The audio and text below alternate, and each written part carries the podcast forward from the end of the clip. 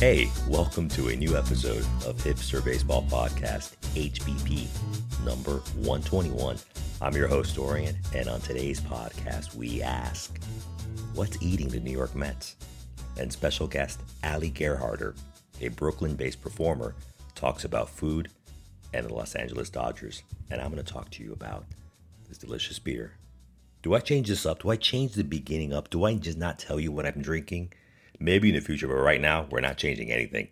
I'm having an Oktoberfest, a Märzen style lager from Coney Island Brewing Company in Brooklyn, New York.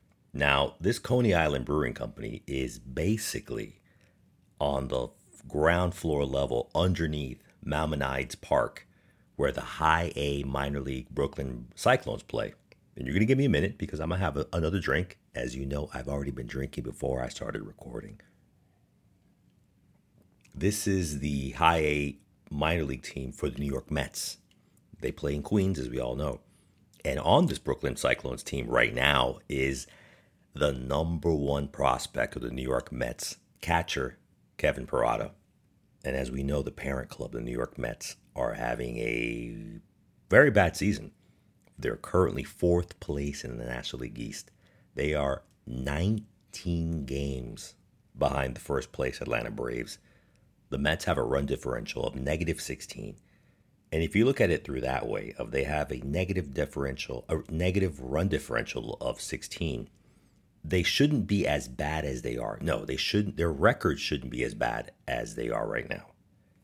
But if you watch some Mets games, if you watch some of the highlights, lowlights, maybe you might call them, you see silly defensive errors. And beyond the Mets, in baseball as a whole, over the past two or three weeks, I've seen a lot of basic outfield errors. I don't know if you've seen this as well from the team or teams that you follow, or just watching a random game that you have on television or on your phone. I've seen some pretty bad outfield errors from teams across the league over the past two or three weeks. Should we break down why the Mets have been so bad this season? I'll do some highlights. It's pretty depressing. You have Max Scherzer, future Hall of Fame pitcher. He has an ERA plus of 106. ERA plus, an average pitcher should have an ERA plus of 100. Max Scherzer, future Hall of Famer, he's making $37 trillion this season. He should not have an ERA plus of 106. Their other big earning future Hall of Famer, Justin Verlander, the pitcher, has an ERA plus of 113. An average pitcher has an ERA plus of, of 100. Justin Verlander, also earning $37 trillion this season, should not have an ERA plus of 13 of 113. But really, my biggest disappointment because he's been with the team now for three seasons. Shortstop Francisco Lindor, the Puerto Rican shortstop Francisco Lindor. His power has completely drained ever since he put on a New York Mets uniform. This is my opinion. I've looked into some of his stats. The only positive thing I think of this season is he's going to have the most stolen bases in his career up up until 2019. But in 2019, the bases weren't expanded as they are now in 2023. And in 2019 was the last time that Francisco Lindor was voted as an All Star. Yes, you can talk about how the All Star game is just basically a popularity contest, but Francisco Lindor is a pretty popular dude. People like his smile, they love his demeanor, and the fact is, he hasn't been an all star caliber player in now four years. And he's also making $37 trillion this year. And he's making what? I think he signed that $300 million contract. Excuse me, that's a $341 million contract over 10 years. So he's making $34 million this year. And he is not playing up to his contract. I was really surprised when I saw this. Lindor hasn't hit over 300 since 2016. Let me repeat that. Lindor has not hit over 300, nor has he even been close to hitting over 300 since 2016. People, that was seven years ago. That was seven years ago and a pandemic ago. He is not even close to being an elite shortstop, an elite batter, nothing. When I saw that, I thought back to the Cleveland Indians This was, and he played for the Indians before they changed their name to the Cleveland Guardians. That's why I'm using the word Indians. The Indians obviously did not want to pay him, and they let him go. Number one, because as we know, the Dolan family that owns it, namely Paul Dolan, who's the managing owner, because his dad is really, really old, they're cheap.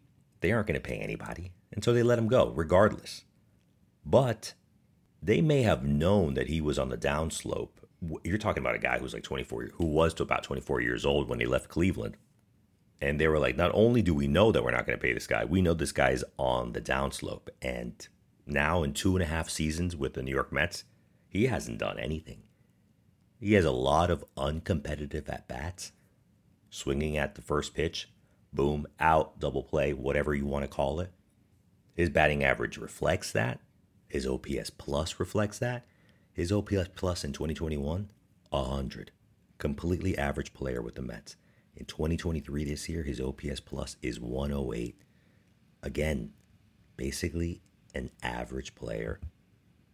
The owner of the Mets, Uncle Steve, Steve Cohen, is not paying Francisco Lindor $34 million this year for him to be an average player with a 225 batting average.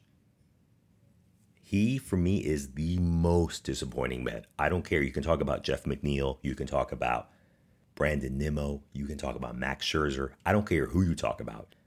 You can even say, oh, Edwin Diaz, the relief pitcher, he shouldn't have been playing the World Baseball Classic back in March and he tore up his knee and now he's unavailable. Who cares? Don't get me wrong, I love Edwin Diaz, but Edwin Diaz wouldn't have done anything with his team. For me, Francisco Lindor was the marquee signing of the new Steve Cohen administration. And Francisco Lindor is not going to bring down the Steve Cohen administration. But man, I can't stand this. And I'm to have a drink because it really frustrates me when I think about Francisco Lindor in a New York Mets uniform. Give me a second.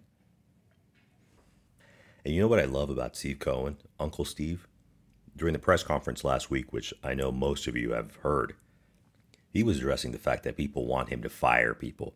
And he said this is not a good thing.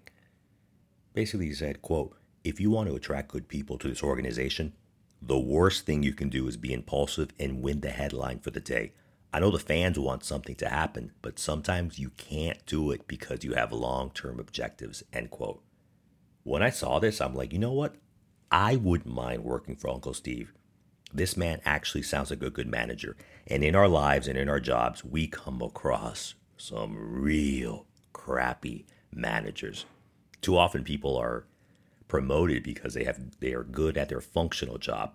But the higher you go in an organization, you're not dealing with day-to-day work. You're just dealing with people and budgets. And Uncle Steve, he sees that. He's like, we don't we don't need to be doing reacting as our management philosophy we need to create stability here with the New York Mets within the baseball organization because in the future, people are going to look at us and say, How did they treat the last person that was in that position? Am I going to be treated that same way? Uncle Steve surprised me by being, so far, a good manager, manager of men and women who currently operate the New York Mets. Cheers to that. I'm to have a drink to that. And cheers to him doling out a payroll of $360 million. That's crazy. Is Justin Verlander going to be traded to the Los Angeles Dodgers in a few weeks? I don't know, but as we know, the Dodgers have a starting pitching problem. They have injuries and injuries and injuries with the starting pitching problems, and they also have a bullpen problem. My last point about the New York Mets is just yesterday, on the 1st of July, it was Bobby Bonilla Day when he received his $1.19 million deferred payment. Cheers to Bobby Bonilla. He's going to continue to receive $1.19 million, I think, until the year 2035. Bonilla hasn't played for the Mets in, what, over two decades. His agent was a genius for doing this. Do we call people who invented parts of social media geniuses as well? The guy that invented Instagram, the guy that invented MySpace, the guy that invented Periscope? I don't know. But I do know that the picture of what I'm drinking this Oktoberfest that I'm drinking here in July, it's still delicious. I don't care if it's Oktoberfest, March Toberfest, or Decemberfest. I'm still drinking this delicious beer from Coney Island Brewing Company. It's going to be on our social media accounts on Twitter and Instagram. Check us out. If not, no big deal. Keep listening. And when you're not watching baseball this week, you might want to become, you might want to come across the show sponsor of this episode, Hollywood Video. Now you can rent all new releases or anything else for five days. You can enjoy it at your own pace. At other video stores, you only get one day on new releases, so you can't enjoy it because you're too worried about getting it back on time. And then you have to fly out the door to get the vi- to get to the video store before it closes and the clock is tick tick ticking. The phone is ringing, the late fees are piling up, that's too much stress. Only Hollywood Video has Star Wars The Phantom Menace for 5 days so you can watch it again and again. Welcome to Hollywood. Hollywood Video. I actually never watched Star Wars Phantom Menace. So I think I'm going to do this weekend is go down to Hollywood Video and check out Star Wars The Phantom Menace. I did watch episode 1, 2, and 3 of Star Wars. And it's very philosophical. It's very religious. It has like Buddhist undertones. It has these ancient religions undertones. It's much more philosophical than you are led to believe. But I'm not a fan of it. I actually like the new Star Trek movie specifically the Star Trek movie that came out in 2009. That was a heck of a movie. And I'm usually I'm not a sci-fi fantasy or whatever the heck you want to call it. Yeah, sci-fi fantasy. That was the one that that was the one that J.J. Abrams directed. Really good movie. Check out that Star Trek 2009 film from J.J. Abrams. In between watching another disappointing Francisco Lindor at bat, of course. And speaking of disappointing, I mentioned very quickly about the disappointing Dodgers bullpen. Our next guest is going to elaborate on the issues of the Dodgers pitchers. This week, our special guest is Aly Gerharter, a Brooklyn based performer.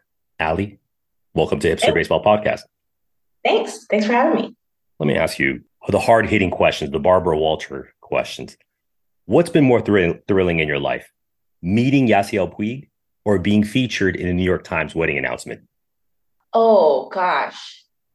Well, maybe the New York Times wedding announcement because we didn't think that we were important enough to get in. And so that was a big surprise.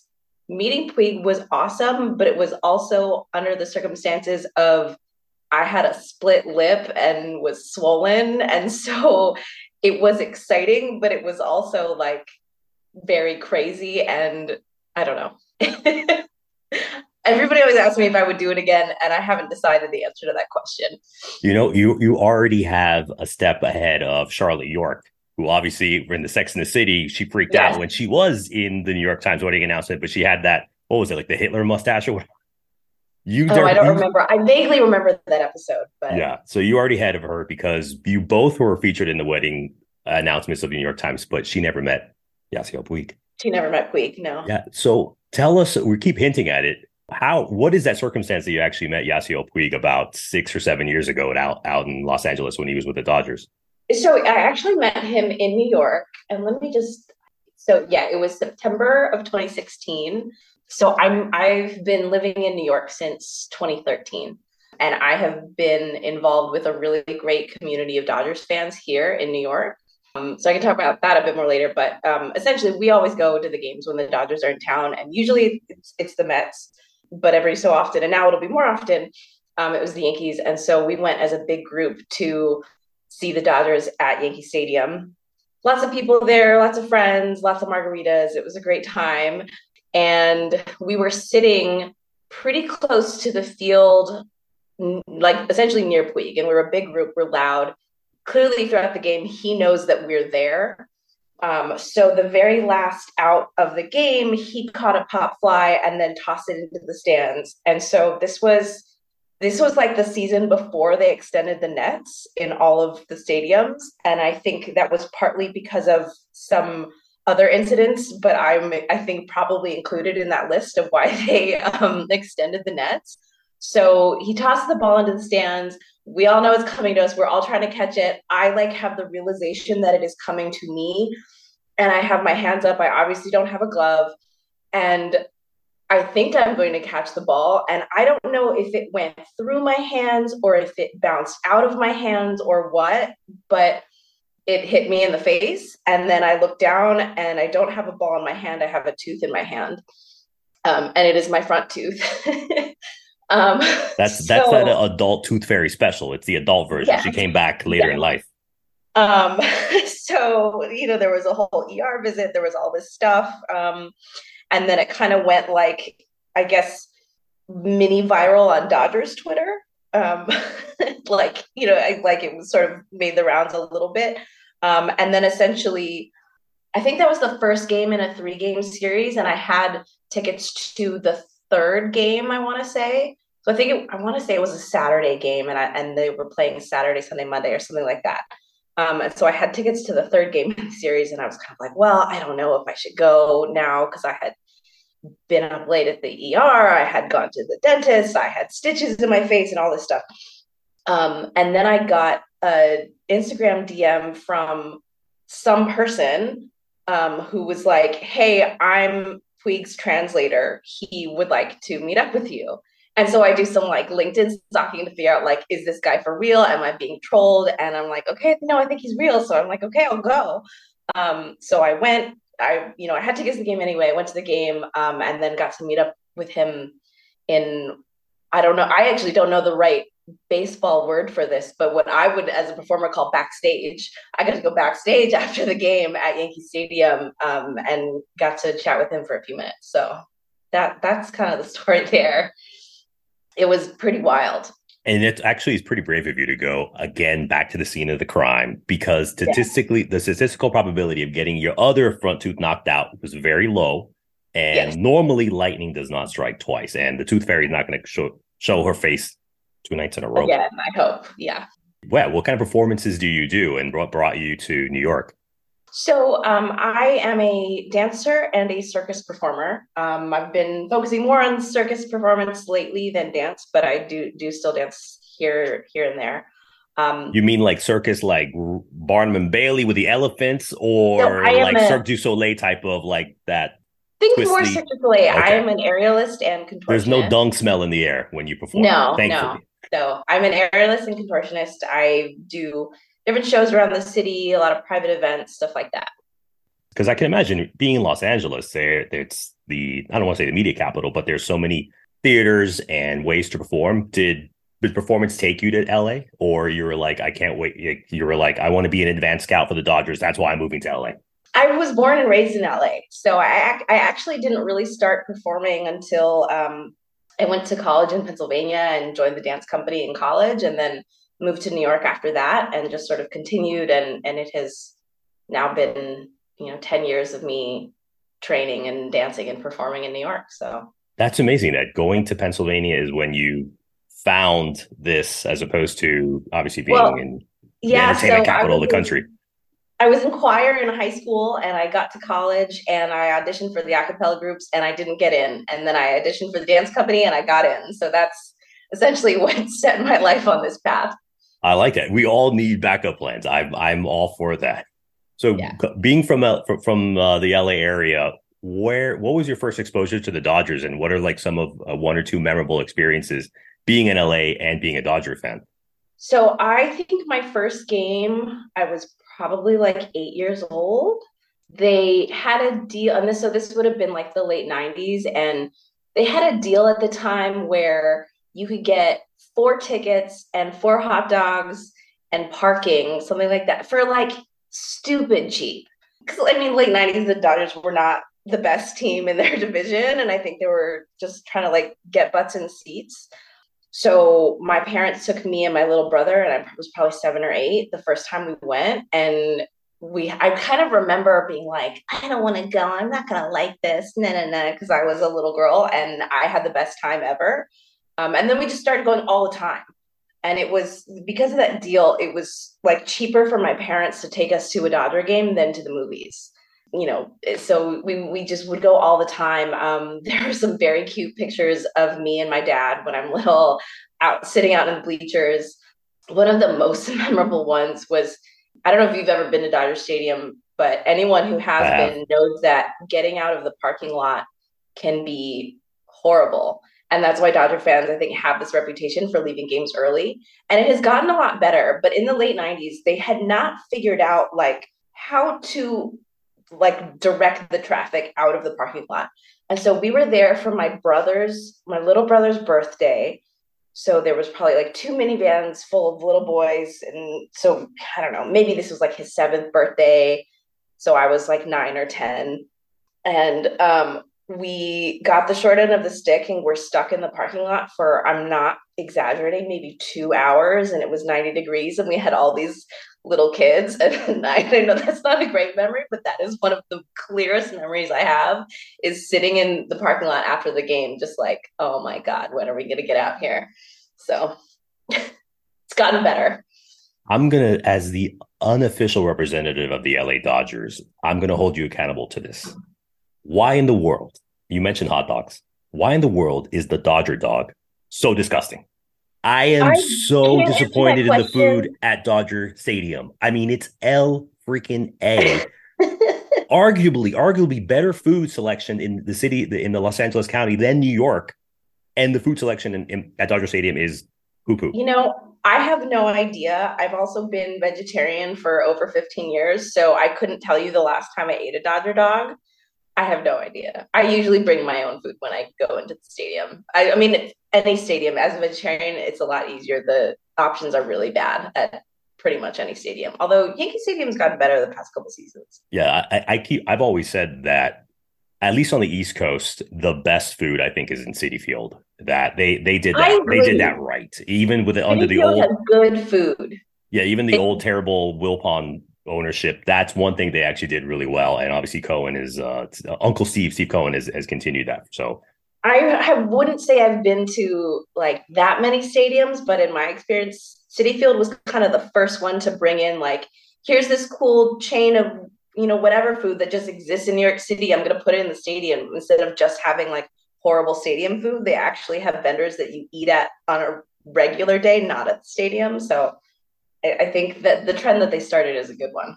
So you you had you said that the reason why your tooth got knocked out seven years ago is because you went with Dodger supporters. I find that really interesting because I know I follow European soccer football and they have support groups where if you like the English Premier League, like I'm a big Manchester City supporter and and they have like a supporters group. Like, you know, you go to the pub, the bar to watch the but I hadn't heard about heard that about baseball. Do you have a Dodgers like support club, yes. air quotes club like that in, in New York? Yes. So I found this group when I moved to New York. Maybe it was 20, I moved to New York, I'm trying to think, after the postseason in 2013. So it must have been 2014. And um, you know, it's it's hard for me to watch regular season games just because of the time difference. Um, but postseason is a lot easier to watch. So I think I Googled like where to watch Dodgers game in New York City, basically. Um, and I found a Facebook group, and it's literally just called NYC Dodgers fans. And I joined the group, and just to try to figure out, okay, where are people watching? And then people would talk about, okay, I, you know, I know this the bartender at this bar, and he's going to put on the game, or some of us are going to meet up here, da da da. Um, and over the years, it has grown into a pretty large group. Um, and we have a home base now. It's called Taqueria St. Mark's. It's on St. Mark's and First, and it is the New York City Dodgers clubhouse. Like you, you walk outside, you cannot help but notice it's a Dodgers bar. There's a huge mur- mural of Fernando outside on the wall. Um, it's decked out in Dodgers gear, a little bit of Lakers gear, but mostly Dodgers. This Taqueria St. Mark's. They also have a location, um, Taqueria Gramercy, which is not too far away from that as well. They also show all the games there, but home base is Taqueria St. Mark's. Um, and so that has really become like my LA home away from home. Um, it's the only place in New York where I can kind of just meet somebody at the bar. First of all, not weird there to just start talking to a random person at the bar because they're in Dodgers gear and so you know you're going to have something to talk about. Um, and, but it's the only place where when people say, Where are you from? I say Burbank, I don't say LA because anywhere else that means nothing to them. And at this bar, everyone says, I'm from I'm from Burbank, I'm from Torrance, I'm from Whittier, I'm from Glendale, I'm from Pasadena. Like nowhere else in New York can you do that.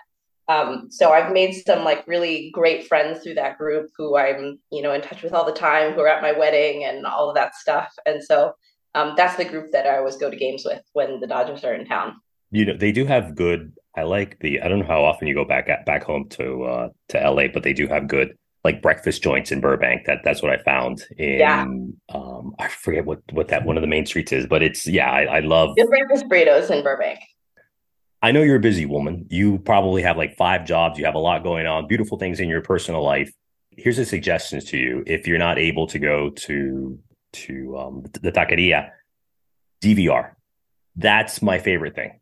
I love baseball. I, can't- love sports. I I I don't care. Like I'm an Atlanta Braves fan, but I'll watch the game without commercials. Like I'll I'll even start it like an hour later. Like I'm not going to check my phone. I'm not going to go on to like Fox Sports or ESPN.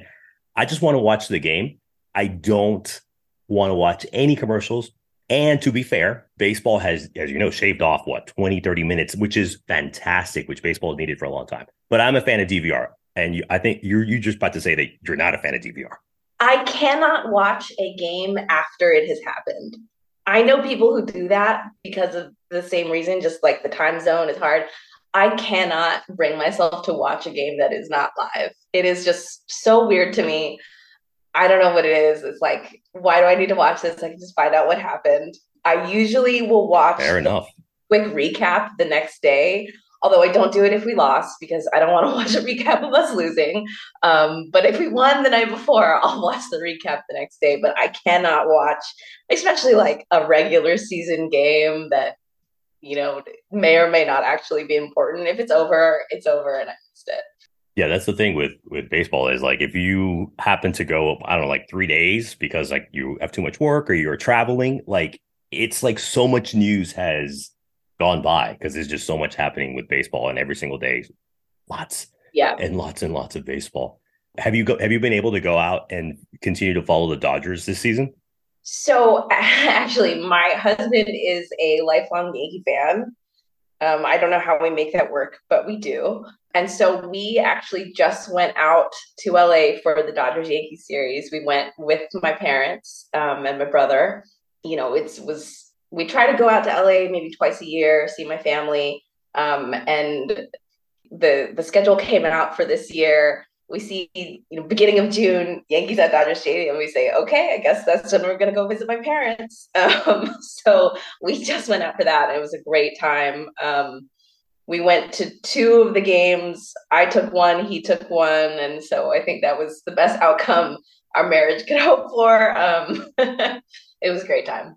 I think Dodger Stadium is a fantastic stadium, but going back to that, what you, had said earlier about the traffic getting in, it's such a even when you get off of what is it like Van um uh, Van uh, Vaughn what uh, the the announcer on the tip of my tongue. I- Philly Avenue. yeah, when you get off of there, it's still a drive to get into the stadium, and the reality is that they're knock on wood, they're never going to tear down Dodger Stadium, but because now it's an institution in LA, but Well, it's still far It's the removed. third oldest stadium now, which is crazy. and you kind of wish that it was kind of like part of the city because you think of again back in New York, Citi Field, it's part of the fabric of Queens. Yankee Stadium, it's part of the fabric of the Bronx. They're both right off of the subway lines. this is something that I actually think the Yankees do have a leg up is that you get walk out of Yankee Stadium and it's in the middle of a neighborhood. You're right next to bars and restaurants and the subway, and you're just in the middle of this bustling neighborhood. Um, and Dodger Stadium doesn't have that. You walk out and it's a parking lot. And actually, to an extent, Citi Field, you walk out and it's a parking lot. So that's something that I actually, you know, because my husband is a Yankees fan, so we end up going to a lot more Yankee games during the year. Just obviously we live here, and that's something that I really think they have a leg up. It's just this you're just in the middle of regular life. And it's so the, the baseball and the stadium are so integrated into the neighborhood, Yeah. into the people's lives who live around there. And I just think that adds something really special. You know what's been special is the Dodgers over the past what, like eight, ten years, taking down like every other every division title except what two years ago when the Giants and now I'm a big fan of them, of the Arizona Diamondbacks. They've come out of, I think they've come out of nowhere They've and they are giving nowhere. the Dodgers the business. I'm like, is this going to be another special year for the, for the Dodgers? You think like what's, are they going to have to go the wild card know. Route? Because there's so, Well- the injuries is, are incredible, like in a bad way. The Dodgers have had to suffer. Yeah. I feel like the Dodgers are their own worst enemy right now. We're behind, but it's not that the Diamondbacks have been beating us. It's we've been losing to ourselves. If you looked at some of the more recent losses in particular, it's like the bullpen lost that game. like the bats were on, defense was on, it was the bullpen. Um, and I just, you know, I hope they can turn it around, but I also think that this year is so different. You look at the team and it's not the same team we've had for the past few years. It's especially like without Justin Turner. I feel like in particular, it's just it's very weird to see him in any other uniform. Um, so I wasn't. I don't want to be too pessimistic. I didn't have my hopes up too high this year, just because you know without some of those like classic guys that really make up the core of the team, you know it's going to be different. Even if it's not bad, it's going to be different. So we'll see if they can turn around. I hope so, obviously, but I don't know. I think that I'm, i tend to be a pessimistic fan. So I am obviously I'm not a soothsayer. I, I can't read the tea leaves, but I kind of foresaw some problems with the Dodgers because in the offseason, they basically closed up the, the, the checkbook. They let yeah. everyone walk away there. And it may be because they probably want to go after Shohei Ohtani at the end of in, in this upcoming offseason. But it was weird to see the big bad gazillionaire Dodgers not really signing the people that they need to, but also it may have been misplaced confidence in all the young kids that they have coming up, uh, the pitchers, the infielders, and who knows? Again, we're here talking towards the end of June, and there's still three months to go. So we'll I think see. it was a combination of. I mean, our, our farm system is so great, so to an extent, you can kind of always rely on that. I think they definitely are trying to hoard some money for Ohtani. Um, I would be, I mean, who knows where Ohtani will go, but I'm sure the Dodgers are going to go after him real hard and and make the best offer they can. Um, I also wonder how much of their lack of moves in the postseason had to do with the weighted game with Trevor Bauer. It was that that saga. I mean, we never should have signed him in the first place, but that saga was just drawn out for so long, and it was always like, well, are we going to have to pay him or not? and I think so much of the waiting was just, well, how much budget do we have? Are we going to have to pay this guy or not? So that was really frustrating to watch because as a fan, I was like, I don't want to see this guy in a Dodger uniform ever again. So just, you know, cut your losses and, and move on. But I feel like they were kind of waiting for a long time. Yeah. And speaking of obviously Trevor Bauer, the pitcher who's now playing in the Japanese league, did you, and now here I'm thinking of a, a, a pitcher injured, Julio Urias, the Mexican pitcher yeah. for the LA Dodgers. What you had just said reminded me that Julio Urias had his debut against the New York Mets in Citi Field. Were you randomly at that game, or did you did you catch that game? I don't think I was there. I I'm trying to remember. I think that was one of the games that I was not able to go to. I don't always, you know, when when the Dodgers come, I always go. I don't always go all three games. It's right. a lot to go like three in a row. I don't think I was there, but I feel like I was watching it. Yeah, he was, super hyped. Yeah, I but, watched it because I remember they they showed it on I think it was MLB Network, and they, he was super hyped. I was excited to see him, and he like labored through. I think like an he it took him like seventy pitches to go through like an inning, but five years later he is crushing he's it. Awesome, he is so good. But he'll yeah. he'll come back from. Uh, I know he's on the, the injured list right now. You're obviously a big baseball fan. Love the Dodgers from LA you're smart. You've done all these different things. I'm going to take you away from performing. I'm going to take you, I'm going to take off your theoretical Dodgers hat and I'm going to make you the Major League Baseball commissioner. What's okay. one or two things you do to impact, change the game in the way you want it? I'm getting rid of the Manfred man immediately. I hate the Manfred man. But but I thought we agreed that it. it's good I, that the game is shortened. I hate the Manfred man. I just think it's like, I just think it's so stupid. It like I don't see what it's adding. It, it's just sometimes creates runs that no pitcher really gave up, but a lot of the time, I don't think it even shortens the game. I remember seeing, um, you know, I'm pulling data from thin air, but I vaguely remember seeing something on like Reddit where someone had actually done the stats and looked at it over however many games, and it didn't shorten the game so you have this like bonus guy and you can't even get him home. It's like, why why is he there? I I just I hate it. I hate it so much. I can't stand Rob Manfred, And obviously you're talking about the in the extra innings, there's there's someone on second base to start every single inning after the ninth inning. I can't stand Rob Manfred as commissioner, but this I agree with because at the same time, it's the same rule for both teams. Let's get everyone home. Do we need to be there at 11:30 at night on a Wednesday? No. Do you need to be staying up at 11:30 at night on a Wednesday uh, no. watching TV? But if but but if you were to DVR, it wouldn't matter. So there you, you can have your I'm joking. All right, so you're getting rid of the Manfred runner, Manfred man, whatever whatever we're calling it.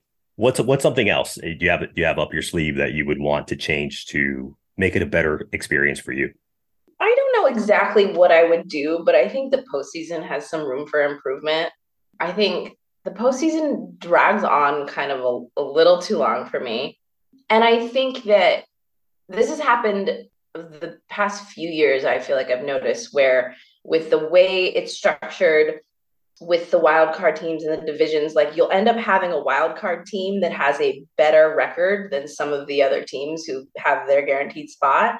So i don't know exactly what i would do but it always feels like kind of disappointing as a fan where you're like we have a significantly better record than that other team and they have this spot and we have to play for our lives um, so i think I, I would maybe make some a little bit of shakeups there, but I'm not sure exactly what I do. That's a really good point. That that actually is happens across most of the sports when you're talking about like the NFL, where you have a, a wild card team, exactly what you said, who has a better record than the division winner of some random division, but because they're the division winner, they get a, a playoff game at home.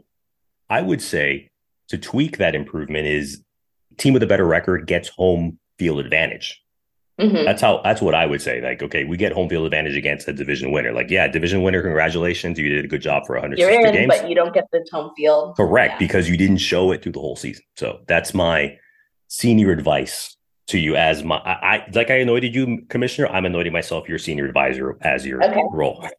I, I already foresee this being an issue um this year when you look at the AL East and oh yeah. You know, I, at least the last time I checked, everyone was over 500 yeah, someone probably the, the maybe the Toronto Blue Jays, maybe the who the the, the New York Yankees are probably going to go have to play at the Minnesota Twins, who are probably going to finish like five or seven games behind whatever record yeah. the Yankees or the Blue Jays end up with. And that's just frustrating for those fans where you're like, oh, we're playing so good, but our division is so good that we're going to miss the playoffs compared to all these other teams that have a worse record. Like, if that was me, I'd be really frustrated about it. So yeah, no, I I I completely agree with you. Earlier, you were talking about Dodger Dog, and you agreed with me how disgusting they are, and you shared with us that you have been vegan or vegetarian. Vegetarian. Vegetarian for a while now. Obviously, you're a performer, so you have to have the only the best fuels your body to do what you need to do. I love talking about food. I love, as you said, you and your husband you travel back to LA and try to schedule it around the the Yankees the, the Yankees visiting the Dodgers. Mm-hmm when we travel, I always I also like to travel around baseball, like saying who you know if there's a good team coming on. If someone is traveling to New York to see their team, or they're on a business trip, what's a couple of places where they could find a good coffee, drink, food place in the Brooklyn area, or somewhere in the other boroughs when they visit New York? So I'm always going to recommend Taqueria St. Mark's. That's you know that's my number one. I think uh, New York has a reputation of not having good Mexican food, and I think that's not true. I think you just have to know where to go and, and where to find it. Compared to LA, you walk into almost any Mexican place is going to be great. Not true in New York, but you can definitely find it. Or um, street but, tacos. Sorry. In or street tacos in LA. Yeah, for sure. But one of the things that I will often take people to get when they're visiting New York besides the obvious like pizza, bagels, you know, things like that, is Chinese hand pulled noodles. That is something that, especially like Chinese hand pulled noodles. noodles. There's okay, a spot near me in Brooklyn called Dunhuang Miss Noodle. Um, there's also a ton of places in Manhattan. One I really like is Spicy Village, but this is like super spicy. Sichuan peppercorn numbs your mouth. Hand pulled noodles in usually in a soup and that's something that I feel like I mean, there's plenty of places in New York that do it so well. And if you're from, I don't know, my husband's from Vermont. So we always have a lot of people visiting from Vermont. And that's something you cannot get in Vermont, as far as I've ever found. So that's something that we take people to for sure. Is like, oh, you want to eat the best New York has to offer? Like, let me get you this. All right. But before you go on, let's sit there for a little while what is the difference between hand pulled noodles versus other noodles? Like what? I, am not that familiar on how they're produced. So they are hand pulled to order. So they have the dough, I think, probably ready to go in a ball, and someone is like physically stretching it out until it's whatever thickness noodle. A lot of places will actually let you order different thicknesses. I always go extra wide um, but you can also get really skinny and they're just pulling it into like essentially a big circle of dough um, and then wrapping it up and pulling it again wrapping it up, pulling again. So you actually you end up getting a bowl of what's one giant noodle as opposed to like spaghetti where it's like many noodles all cut. Um, so it's it's fresh pulled to order I'm gonna have to go back and when I when I come back and edit this, I'm definitely gonna write that down because yeah. I'm always open to going to, to uh, delicious new Asian places in New York. And yeah, I love I, I, usually love to go to Taiwanese places. But all right, so we have two places. Is there anything else you want to share with us when it comes with food or a coffee or tea where to start your day right or to or to end the day to wind it down with maybe a glass of I don't know. Is there is there such thing as vegetarian wine? I don't know. Maybe there is. There's a lot of good cocktail spots in New York. I do love a good cocktail bar. There's also obviously like great Italian food. Um, where I am in Brooklyn, um, there's actually new Italian restaurants by run by newer Italian immigrants. So not the like old school New York, New Jersey Italian like American red sauce style, but actually like people who are more recently from Italy. Um, there's there's a few different like Neapolitan pizza spots. Um, there's um, a spot right by me that's kind of blowing up. It's called Macosa Trattoria, and um, the guy who runs it is not from Italy, but I think is not too far removed from Italy. Um, and that's really good. That's a really good spot that is in the neighborhood that I love to go to. Well, awesome. I hope that some of the Dodgers, when they're in town to play either the New York Mets or the Yankees, they'll go there to help fuel them for a sweep, a New York mm-hmm. Hopefully, to go back to LA. Even though you can find amazing Asian food in in LA. Thinking about oh, a, a, Filipino spot that I ate at recent. Uh, I ate at in uh, in I think it was in Van Nuys. Uh, anyways, doesn't matter. Close to Burbank, but Aly, I want to thank you for joining us. If you want to let us know where potentially in the future we can see you perform or anything that you want to share with social media to get to know more about you beyond reading the New York Times wedding announcement. Hopefully, and that's the only wedding announcement you're in. Let, let me say that. Hopefully, hopefully. Well, um, I think my my next performance will be over by the time this episode comes out, um, and then after that, I'm actually taking a break from performing because I am six months pregnant. Um, so congratulations. You know that's a little bit on hold for now, but you know hopefully that'll be coming back soon next year, and I'll be I'll have more gigs in the city for people to come check me out. And where can they can they follow you somewhere? Um, my Instagram is ALYXXG, and that's where I usually post about performances and stuff like that. I want to thank Aly for joining us this week. I love Los Angeles. I love New York, but I think I love Los Angeles a little bit more. Are you a bi-coastal elitist? I'm a man of the people. Stop that nonsense. And I'm going to thank the people from, someone at least, from Upper Marlboro, Maryland, Malmo, Sweden, Irvine, California, El Cajon, California, Buffalo Grove, Illinois, West Babylon, New York. That's a heck of a town. I'd never been there. I'd never heard of that. But thank you.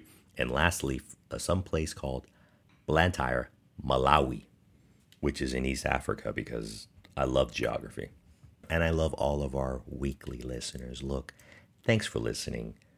Be active, be yourself, be excited whether you're a New York Mets fan, whether you're a New York Yankees fan, whether you're Atlanta Braves fan, whether you're a Texas Rangers fan. Be excited, be active, be healthy, and let's get together next week for a brand new episode of HBP, Hipster Baseball Podcast. Bye.